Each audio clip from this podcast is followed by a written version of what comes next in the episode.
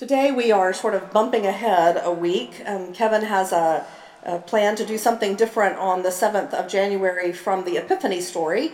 So today we're going to read the Epiphany account from the Gospel according to Matthew chapter 2, verses 1 through 12. Listen now for the word of God. In the time of King Herod, after Jesus was born in Bethlehem of Judea, wise men from the east came to Jerusalem asking, "Where is the child who has been born King of the Jews? For we observed his star at its rising and have come to pay him homage." When King Herod heard this, he was frightened, and all Jerusalem with him. And calling together all the chief priests and scribes of the people, he inquired of them where the Messiah was to be born. They told him, "In Bethlehem of Judea, for so it has been written by the prophet. And you, Bethlehem, in the land of Judah, are by no means least among the rulers of Judah. For from you shall come a ruler who is to shepherd my people Israel." Then Herod secretly called for the wise men and learned from them the exact time when the star had appeared. Then he sent them to Bethlehem, saying, "Go and search diligently for the child, and when you have found him, bring me word, so that I may also go and pay him homage." When they had heard the king, they set out, and there ahead of them went the star that they had seen at its rising, until it stopped over the place where the child was. When they saw that the star had stopped, they were overwhelmed with joy. On entering the house, they saw the child with Mary, his mother, and they knelt down and paid him homage. Then, opening their treasure chests, they offered him gifts of gold, frankincense, and myrrh.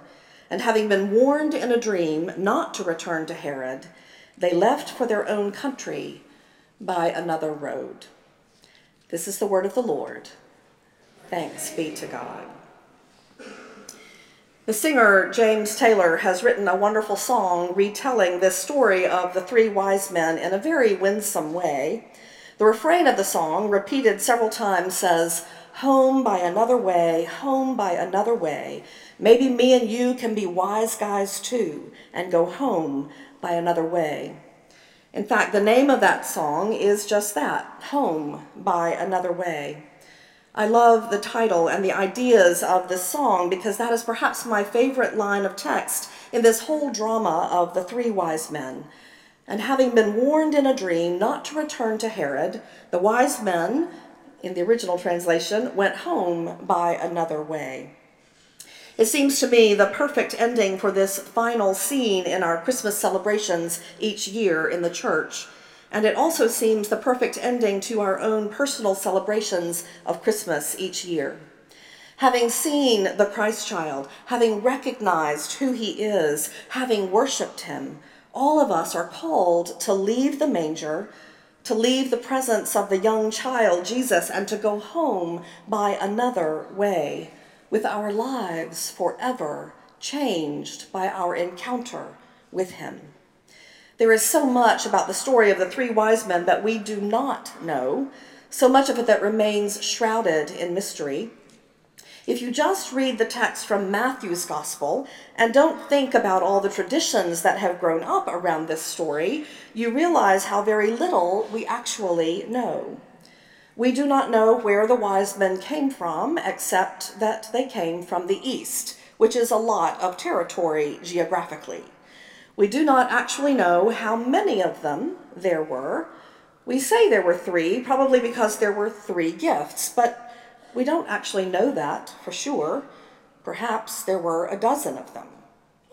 We do not know their names. It was a poet many centuries later that gave them the names popularly used for them now, Gaspar, Melchior, and Balthazar. We don't know how long it took for them to travel to Bethlehem from wherever their homes were, and we do not know how old Jesus was when they arrived. Even though we include them in our manger scenes at home and at church, and have them arriving at that stable from Luke's Gospel to worship the baby Jesus in the manger alongside the shepherds and lay their gifts before him, the text from Matthew actually suggests something a bit different. This text would suggest, and most scholars of the Bible agree, that Jesus was probably somewhere around 2 years of age when the wise men arrived. Matthew himself says that they came to the house where the young child was. It appears Jesus is no longer in that stable, lying in a manger. It appears that Joseph and Mary have remained in Bethlehem after the birth of Jesus, and that a couple of years have passed. They are now living in a house somewhere in the village, and it is to this house the wise men travel and come upon the child Jesus. We often call the wise men kings, but the text does not suggest that either. The word used here is magi, and it is commonly used to talk of people who were what we would call today astronomers, often even magicians, who would read the stars and tell the future based on what they saw in the stars. All of that is simply to say that there is much we do not actually know about this story. Some of it we have filled in for ourselves over the many years since, but much of it remains shrouded in the fog of mystery. What we do know is this: some number of these magi, wise men, came from somewhere in the east and traveled some distance because the stars had told them that a child who would one day be king of the Jews had been born. We know that they followed a bright star in the sky and eventually came to Bethlehem, where they met the child Jesus and his parents, knelt down and worshipped him, and offered him 3 gifts: gold, frankincense, and myrrh. We know that they had told King Herod they would come back to Jerusalem and tell him where he could find the child, because King Herod told them that he wanted to go and worship the child as well. We know that they were warned in a dream not to go back to Herod, not to tell him where he could find the child, and so they left, and they went home by another way. I have often wondered what happened to these wise men after they returned to their homes. The scripture does not tell us anything about their lives after this one moment in time. But I rather like to read into the closing line, "They went home by another way," something more than just an alternative geographical route back to their homelands.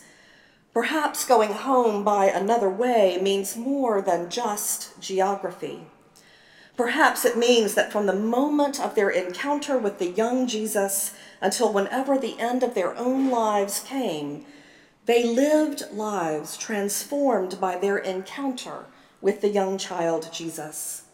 Perhaps it means that they returned to their homes and spent the rest of their lives telling others of their meeting with a young child who was so compelling, so utterly different from any other child they had ever met, so filled with grace and love and truth that it shone from him like a light as bright as the star they had followed in the sky, that they could do nothing but bow down before him in worship and love and offer him not only the material gifts they had brought, the gold, the frankincense, and the myrrh, but they had to offer him their love, their devotion, their faith, and their very lives as well.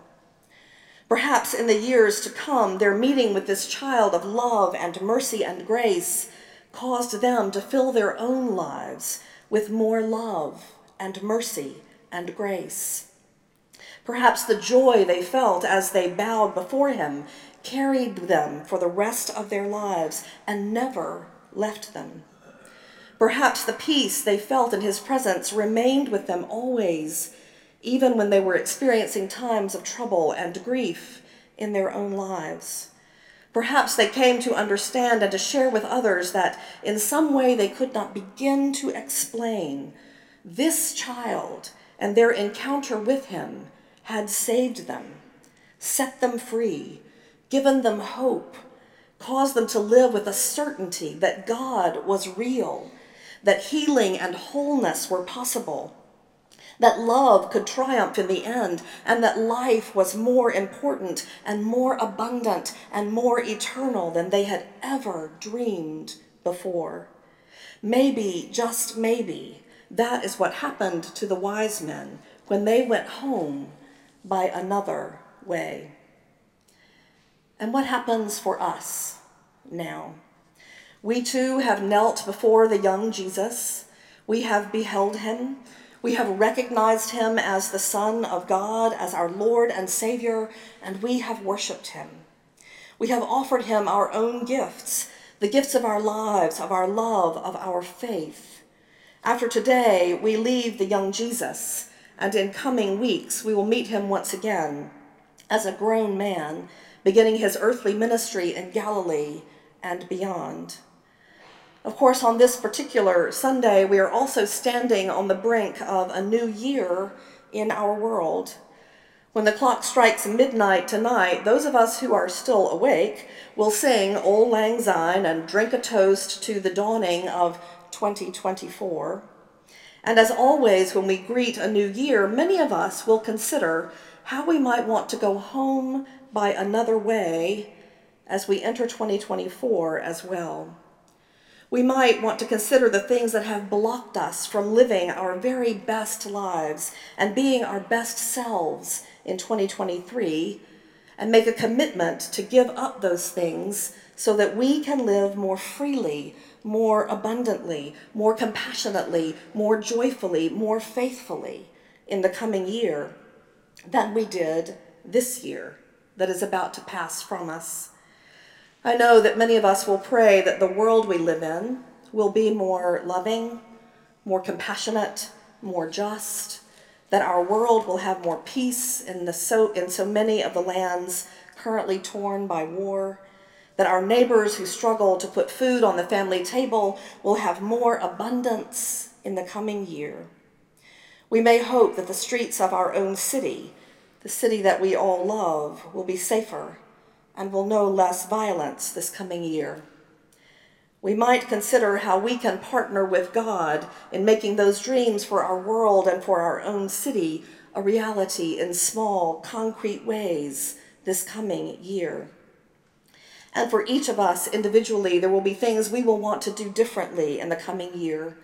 Certainly, as we gather in the last glow of Christmas around the light of the Christ candle and prepare to enter a new year, all of us can pray that we will find ways to recommit our lives to faithful discipleship to Jesus in the coming year, to shedding any habit or attitude or anger that blocks us from living faithfully and joyfully and abundantly as we continue on our journey of discipleship. Perhaps we have someone we need to forgive in order to set ourselves free from the burden of bitterness. Perhaps there is a habit that keeps us from living our best life. Perhaps we need to take on a new practice that will draw us closer to God, to Christ, to our family and friends, to our church community. Okay, here come the instructions about those little pieces of paper. As you entered today with your bulletin, many of you were given a slip of very thin paper. The magic of this paper is that it dissolves in water. If you are willing, I would invite you to write on that slip of paper something you want to let go of, some burden you have been carrying, the name of someone you need to forgive, some habit that is blocking your abundance and joy, some new or age-old grief that is weighing you down. Perhaps it is a feeling that holds you back from the abundant life God longs for you to have, crippling guilt or shame, anxiety, perfectionism, fear. As you come forward for communion by intinction this morning, after receiving communion, I invite you to pass by the baptismal font on either side of the room, drop that slip of paper into the water, give it a twirl with your finger, touch the water to remember your baptism, and know that whatever burden you have listed there will be washed away by the waters of your baptism. Beside the fonts, there are also what we call star words for Epiphany. I invite you to pick one up and take it home and display it somewhere you will see it each day. As a spiritual practice, I invite you to seek ways to live into this word, to notice it in your daily living this year, to see how it can be a help to you in living abundantly and in following Jesus Christ more faithfully along the road to discipleship this coming year. Here are some questions to ponder as you live with that word through the coming year. How does the word that you receive remind you of God? In what way does it reflect the nature of God? How does it reflect the nature of Jesus Christ, the life he lived, the words he spoke? Is that word used in Scripture? You can find that out by Googling it. And if it does, spend some time with those scriptures this year and see how that word is reflected in Scripture. How do you see that word reflected in your own life? Do you need more of it in your life? And if so, how can you work to bring more of it to your life? How will it govern and guide your relationships with others as you move through the year to come? How will it guide your relationship with God, with Christ, with this community of faith, with your family and your friends, with the strangers you may encounter day to day, and maybe even your encounters with those you might consider an enemy? So as you come forward for communion, you will be leaving something behind in 2023, and you will be taking something on and home with you to guide you through 2024. And remember that today you can go home by another way with Christ and this community of faith as your companions on the journey. As I have said, after today, we are leaving the infant Jesus behind, and our text for today invites us to follow the example of the wise men and to go home by another way, to live our own lives as those transformed by our encounter with him, our own recognition of him as Lord and Savior. We call this time in the church year Epiphany, which is a word meaning revelation, because this is the day when Jesus was first revealed to the Gentile world as the Son of God, the Messiah, the Lord and Savior.